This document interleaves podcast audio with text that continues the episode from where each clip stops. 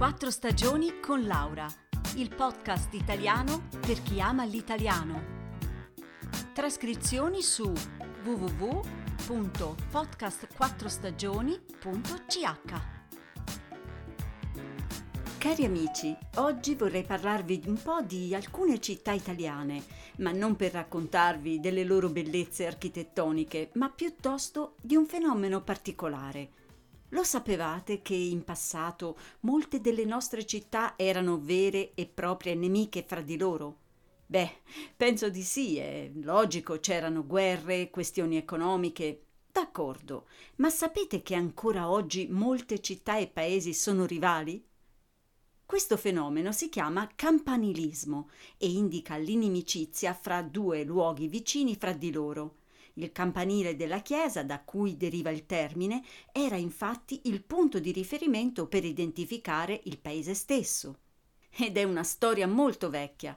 Una delle rivalità più famose è quella fra Pisa e Livorno. Distano 10 chilometri e sono nemiche da 700 anni.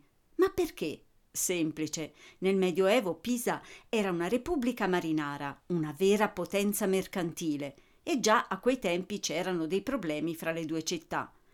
Ma è nel XVI secolo che la situazione peggiora. Infatti, mentre Pisa è in piena decadenza, a Livorno nasce il nuovo porto commerciale. Meglio un morto in casa che un pisano all'uscio, si dice a Livorno, cioè è meglio avere un parente appena morto piuttosto che trovarsi un pisano alla porta.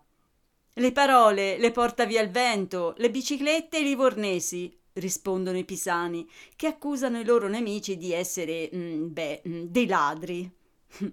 e questa è la rivalità più famosa, ma ce ne sono tantissime altre. Per esempio Siena e Firenze, nemiche da secoli.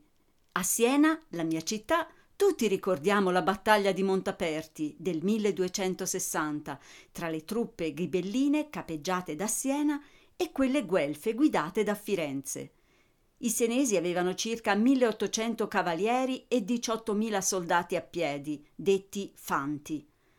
I fiorentini invece avevano 3.000 cavalieri e 30.000 fanti, una forte superiorità numerica. Fu una battaglia pazzesca ne parla anche Dante nella Divina Commedia, in cui racconta che il fiume Arbia, che scorre vicino, era colorato di rosso dal sangue. Le perdite in campo senese furono di soli 600 militi, ma le truppe guidate dai fiorentini persero 10.000 soldati e 15.000 furono fatti prigionieri. Solo nel 1555 Firenze, ormai la maggiore potenza economica della Toscana, riesce a conquistare Siena. Ma a Siena basta dire Montaperti per riaccendere l'entusiasmo e il campanilismo. Come vi dicevo prima, sono così tante le città nemiche in Italia che Goethe nel Settecento scriveva Qui sono tutti in urto l'uno contro l'altro, in un modo che sorprende animati da un singolare spirito di campanile, non possono soffrirsi a vicenda. Eh già, vi dico solo le rivalità più famose. In Puglia, Bari e Taranto, Bari e Lecce, Lecce e Brindisi. In Lombardia, Bergamo e Brescia. In Veneto, Verona e Venezia, Verona e Vicenza. In Sardegna, Cagliari e Sassari.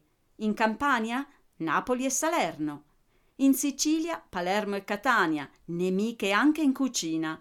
Infatti, chi ha inventato per prima gli arancini di riso, come li chiamano a Catania, o le arancine di riso, come vengono dette a Palermo?